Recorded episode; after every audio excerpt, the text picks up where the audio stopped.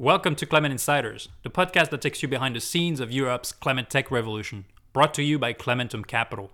I'm Johan Bernot, a general partner at Climentum, and I'll be your host.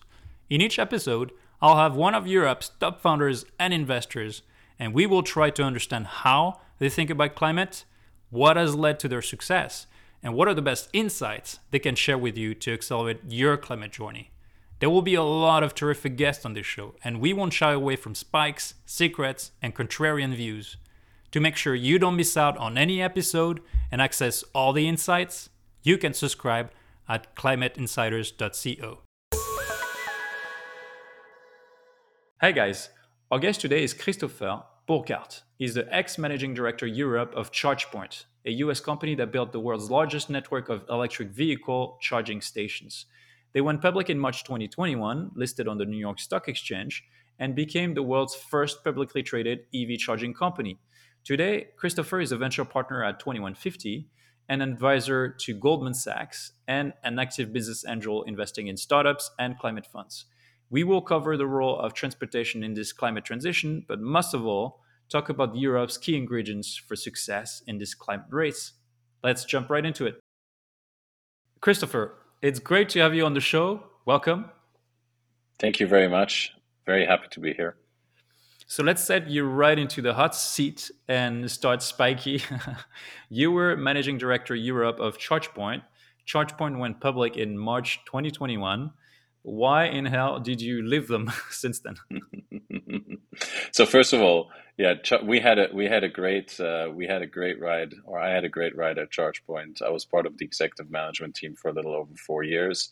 As you said, we went public in March 2021, and that was really the accumulation of a lot of work, becoming the market leader in North America, and then really expanding our European team from a very small team in the Regus office in Amsterdam in 2017 to you know more than 300 people uh, mm. at uh, the end of uh, last year. I left um, after my time just because um, my priorities were, were such that I wanted to spend some time with the family, wanted some time, uh, wanted to spend some time to look around and see what was going on in this really really exciting field of climate tech. Uh, mobility, energy, and I thought, you know, ChargePoint was at a great moment where we had really built a European team that was super strong, both organically and then through two large acquisitions we did last year with Has to Be and ViriCiti. And it just mm-hmm. seemed like the right time to um, hand over to the team and let the team, um, you know, basically continue to execute against a really, really aggressive and uh, and very uh, positive growth plan. And and indeed, uh, we do have enormous targets both in Europe and globally talking about transportation and, and cars specifically, we need to electrify or greenify 250 million cars in the EU alone. And first of all, what's the place of hydrogen in that mix? Uh, and what will be the, the market share between electric and hydrogen, in your opinion? Yeah, absolutely. And yeah, you're absolutely right. And besides the, the, the, the transport sector, which is actually um, a relatively speaking small part of total emissions. I mean, there's industry to, to, to, to electrify and to green and so on. And the reason why I mentioned that is because I think hydrogen has got a very important part to play in mm-hmm. uh, the electrification um, of all sorts of different sectors, including, of course, also transportation. I think battery electric is the way that passenger cars are going today. And I think for vans and and medium medium sized trucks, that's going to be the same thing. I think on large trucks, um, the the sort of uh, the game is still open uh, as to which technology will ultimately win, and maybe not one technology will win, but it'll be a mix of different technologies, which is what my expectation would be is that hydrogen will play a role. Uh, and battery electric will play a role depending on the use cases, which for electric vehicles is super important because you know everything comes down to how the vehicle is used um, as regards you know which technology you want to choose in order to electrify it. So I think the role of hydrogen is there. I think it particularly plays an enormous role in the electrification and uh, and the cleaning of industry. Um, and uh, it will play a role in the transport sector as well, especially, by the way, for aviation and shipping, uh, mm-hmm. and also for, for heavy transport. And uh, there's been a lot of funding, right? A ton of funding in the past two, five years into micro mobility, the scooters. the infamous e-scooters that have invaded every capital and city in Europe and globally. What do you think of their impact profile? I would love to hear from an expert. What do you think? Is that carbon positive or is it carbon negative? What can we do about it? Yeah, so I think that's an interesting question. I mean, as you know, I spent quite a bit of time at Uber as part of the EMEA team um, before I joined ChargePoint. So I know a little bit about you know um, the mobility scene in cities. Um, I think um, the important thing is, first of all, getting people out of vehicles and out of using motorized transport um, to effectively other means of transportation is super important. And micromobility plays a huge role in that. Um, e-bikes, scooters, all of those means of transport that effectively offer different options uh, for people to get around, uh, especially urban areas. And I think, as you know, there's lots of sort of um, uh, joint action between you know ride sharing and car sharing companies and micromobility companies to sort of look at you know the last bit where you get out of another means of transport to your destination. So I think scooters play a huge role. I think from an environmental impact point of view, um, you know their their profile is extremely positive. I think there are other dimensions that need to be taken into account. Um, you know, and I think that's where the main debate today is, which is around safety uh, and ensuring that we can use the space, which is the street, in a different manner as we electrify uh, transport and as we go to multimodal. Uh, and that's where you know scooters play an important role in determining sort of how streets should be used. Uh, you know what space you use for people who are on foot, what space you use for for effectively motorized vehicles, cars and others, vans and so on, and then what the role is of bikes and and scooters and so on in that mix, right? So uh, let's double click on that. You, you said that the environmental profile is actually positive for the the, the environmental pro, pro, yes. So the way I look at it is, if you provide an alternative means of transport um, to uh, to people that effectively um, gets them to abandon their car, um, which in a city context um, is the ultimate overarching objective. In which my has not opinion, been the case of, so far. It's mainly why do you say it's not taking, been the case? You're probably the expert here. I just uh, from from my perspective, it, it, looks like people that are already using bikes or public transportation that are switching to those e-scooters, um, necessarily okay, so, the, the car owners. So, I think when you're looking at um, some of the some of the research that has been done by companies like Uber, i.e., companies that are looking at mobility in urban areas, um, what you will see is that offering uh, alternatives to car to moving around in your own privately owned vehicle um, when those opportunities are offered. And those opportunities are effectively ride sharing um, somewhat car sharing but then electric bikes electric scooters. It gives people the, op- the option of doing something different than mm-hmm. using their vehicle and people pick pick up on that.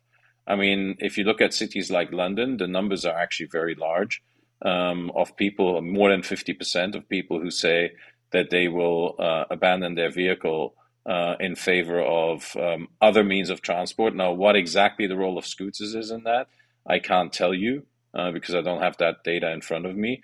But mm-hmm. I think when you're doing a data driven analysis, at least I would say from the data I know, um, is offering alternative means of transports like scooters is a really important sort of uh, first step to get people out of uh, the transport means that clog up cities, city streets today, right? Right. Now, having said that, let's maybe stick with that for one second.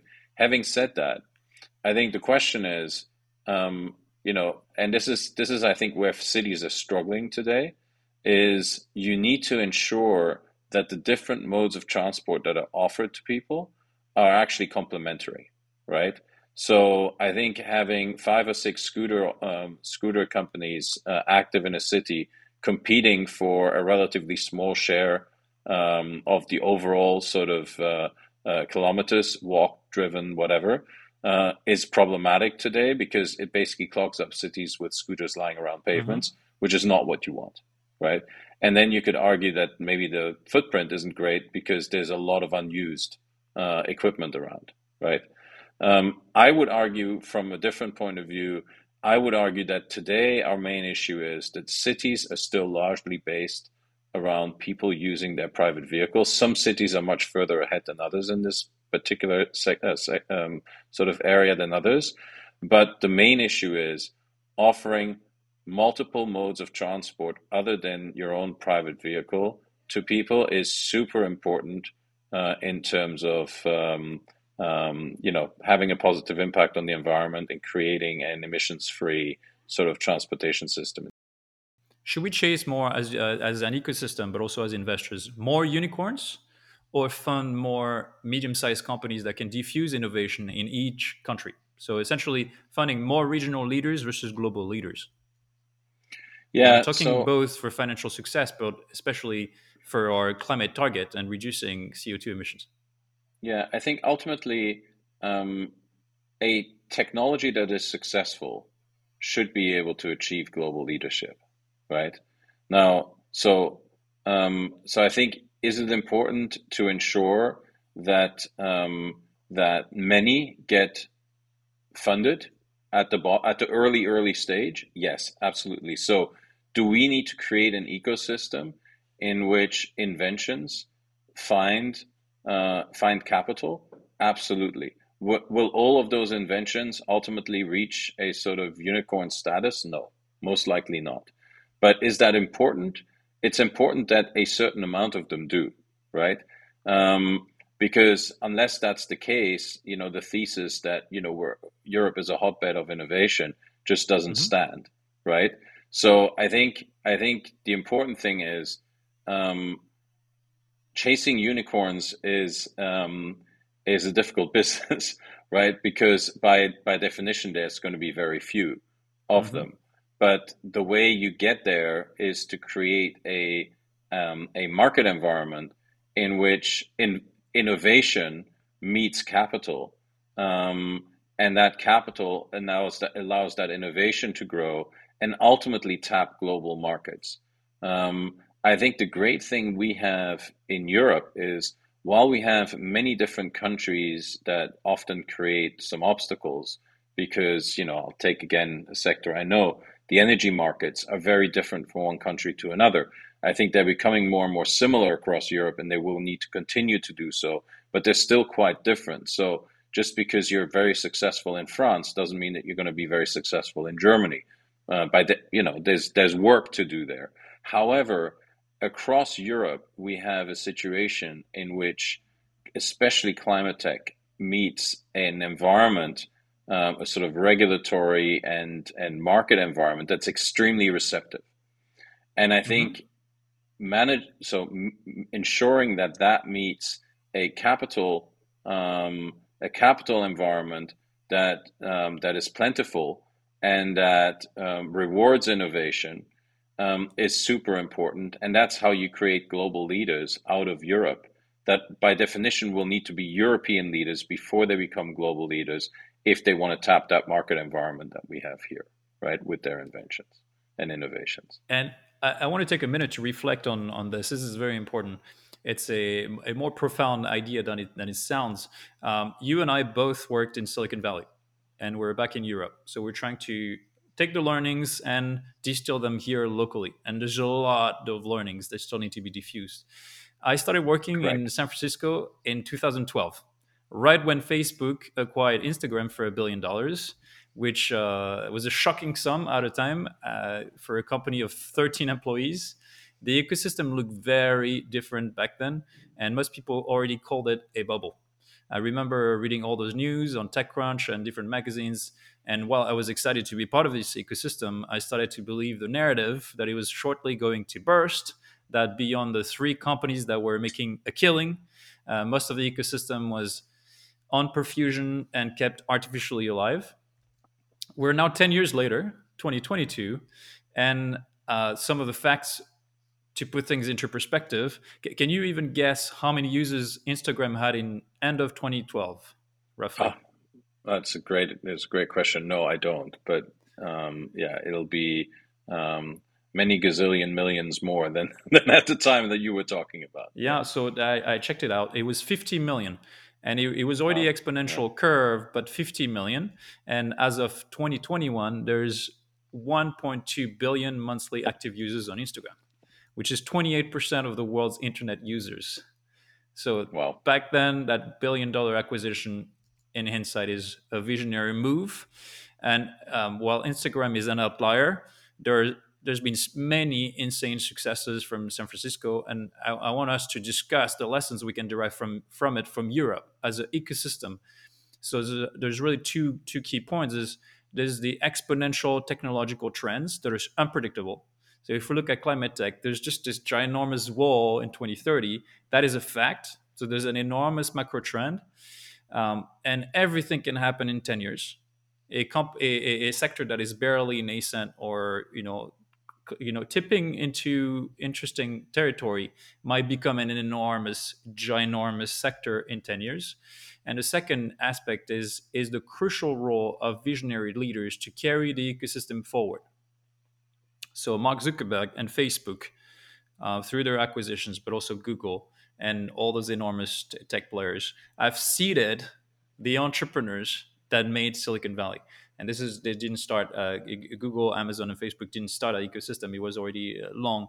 But we are at, at a crossroads in europe in my opinion. And you and i spoke about this where we need much more success stories that seed the entrepreneurs of tomorrow and it's only when you start having a recycling machine that it starts feeding itself and then it becomes a flywheel which means That's that correct. the capitals berlin paris amsterdam london or in the nordics that are seeing unicorns and a bit of excitement around the tech world will look very different for 10 years from now. Yeah, that's correct. Absolutely. I, as you know, I, I 100% concur with that. I think success breeds success. I think there's a, a piece as well where um, the capital that has been made or the, the, the, um, uh, the proceeds from, from the successes um, get reinvested, right? Uh, mm-hmm. So you and I talked about this. I think this is a very important lesson, which is how do we get successful successful entrepreneurs to effectively recycle their profits um, into uh, you know fresh startups that uh, they believe in, both at the stage where a company is successful, and you mentioned the uh, Facebook, Instagram example, where a company is successful and effectively becomes a uh, a uh, a uh, source of exit opportunity for startups that have created inventions that will then amplify those platforms, right? And I think that's one of the things that happened with Instagram, which is Instagram then, you know, found this extremely, um, extremely uh, f- fertile um, sort of breeding ground for effectively becoming much more successful than it could have been on its own.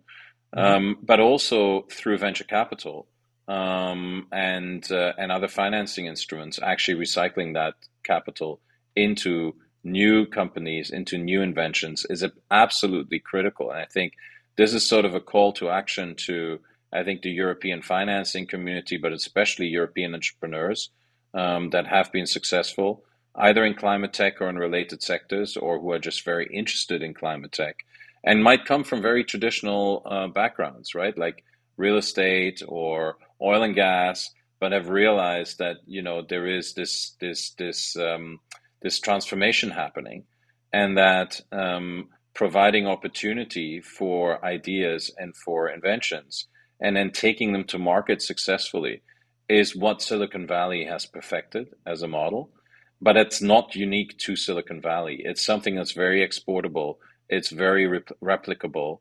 Um, uh, I think there's a lot of work for us in Europe in order to replicate it, and it starts with you know ensuring that entrepreneurs can take risk uh, and are rewarded for risk, even if the risk turns into failure at some point, i.e., you can start again. To having enough capital uh, available that allows you to take an idea from idea stage to market, right, and then grow it from there, and then scale it from there um, to all the way to the exit opportunities and creating liquid markets for uh, for these kind of um, for these kind of uh, opportunities for these kind of businesses. I think where we've been very good in Europe is at um, you know setting regulation and uh, and creating an environment in which markets can exist. um, but we haven't necessarily created as good a environment for businesses to scale and to really become those unicorns that then in turn become the examples that others aspire to and uh, and that create that sort of fruitful environment that you can find in a place like Silicon Valley. That's right. And so, so in Europe, and you mentioned that, and I liked uh, this summary. You said there are three core things that makes Europe a fertile ground for the future of tech. A is the talent market. We have Correct. amazing engineers and great universities, so that's check. The second one is the regulatory framework, and we have wise politicians. They might be a little t- too slow from a startup perspective, but they're still trying to do something, and uh, the the needle is moving. And the third one is a liquid capital market. Is the fact that the market has the ability to market make and feed itself, right? To diffuse yep. and scale. Um, what do you think your role, and this is a key role for you as successful founders, how do we incentivize them to start pumping their own money and the proceeds from from their successes back into the ecosystem. Yeah, absolutely. So I think the first thing is, you know, we need to create and and I think by the way, it's happening right now. We need to create a more vibrant sort of venture capital market in Europe, right? So I think one of the things that's really critical is that there's actually an ecosystem to tap, right? Which means that you know you don't have to go to um, to uh, your your traditional lending institution or to find yourself a large company um, you know to to effectively um, be able to grow your business. But you can tap into a well-funded um, sort of well curated um, uh, venture community in Europe that is willing to take risk on entrepreneurs. And in order for Isn't that to exist I think it's starting to develop now I think it's starting to develop now. I think, you know, when you're looking at um, sort of, especially in climate tech, where we've, mm-hmm. so one of the things to, to of course put into perspective is we've had an enormous market run since 2008, right? Mm-hmm. So, and again, success breeds success. So there's, um, there's a lot of capital going around. And yes, that has created a very healthy sort of uh, financial community today. But I think having um, so first of all, you mentioned it, which is bringing the entrepreneurs back into um, back into that sort of uh, ecosystem of uh, venture capital, of deploying their own sort of um, uh, their the profits that they've gotten from their own exits into new ventures. I think that is starting to happen now in Europe, and I think that is the piece we need to encourage right? And we need and to continue to encourage. If you so the way your to own do personal it is, profile, how did you get started, and what do you do you wish was available back then?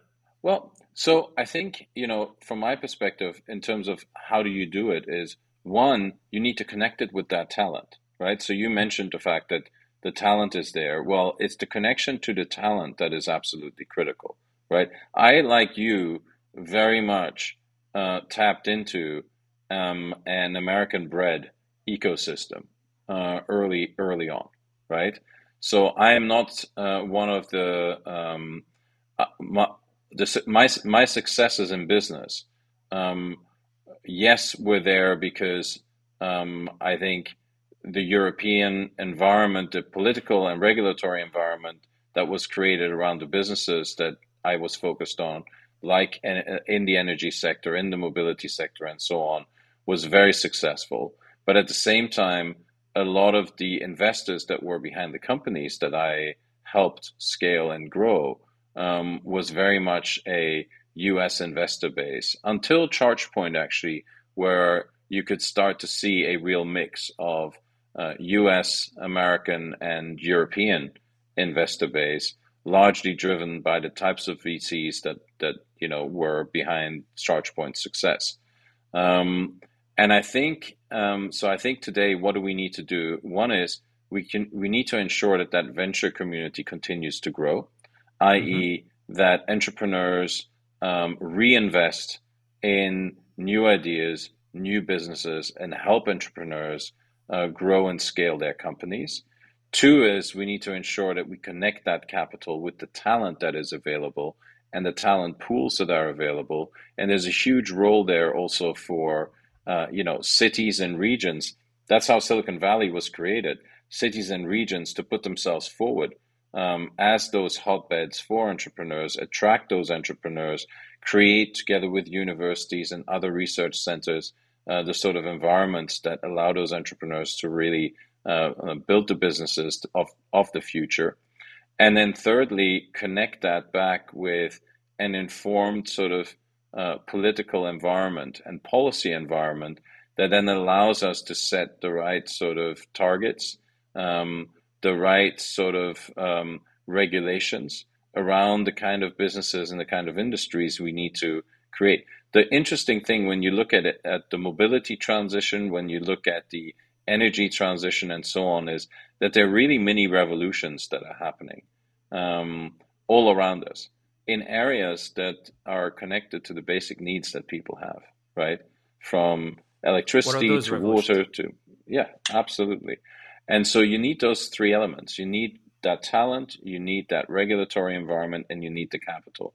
And they need to come together. And that's so you asked me about myself. This is where I wanted to step out of my role, uh, my last role, my operational role, uh, for a while in order to really understand. I understand uh, the entrepreneurial side generally pretty well. Mm-hmm. I understand the regulatory side very well. Um, I have tapped into the capital markets, but I've never bought, brought those three together in a way where I really feel that it creates a competitive advantage for a place like Europe in accelerating, you know, the sectors of the future. And I think clean tech is one of those, right? So, uh, Christopher, are you ready to jump into a rapid fire round? Always. All right, let's jump right in. So, talking about um, scalability and and making a, a, startup journey successful, would you say that R and D or production is the challenging bottleneck? If we take transportation and electrification startups, bottleneck production or the initial R and D? I think it's production because I think that's where um, the scaling process. Um, that's really the core of the scaling process. All right. Now, venture capital versus bootstrap. What is your general go-to rule as an operator when it comes to the first two years of business? Is it grabbing more upfront capital, you know, to raise a ton of money, hire the right talent, and then spend marketing dollars, or is to try to keep the expenses low until you push out an MVP? Yeah, so um, I think I've always adhered to the philosophy that uh, dilution is your friend um, i.e., okay. if you want to grow quickly, you need capital. Um, I and I think therefore, if you want to scale, so I've always gone into businesses at the scaling stage, and I think if you want to scale a business quickly, you need to ensure that you're extremely well capitalized, um, because that is the way that you can really outgrow and outpace your competition.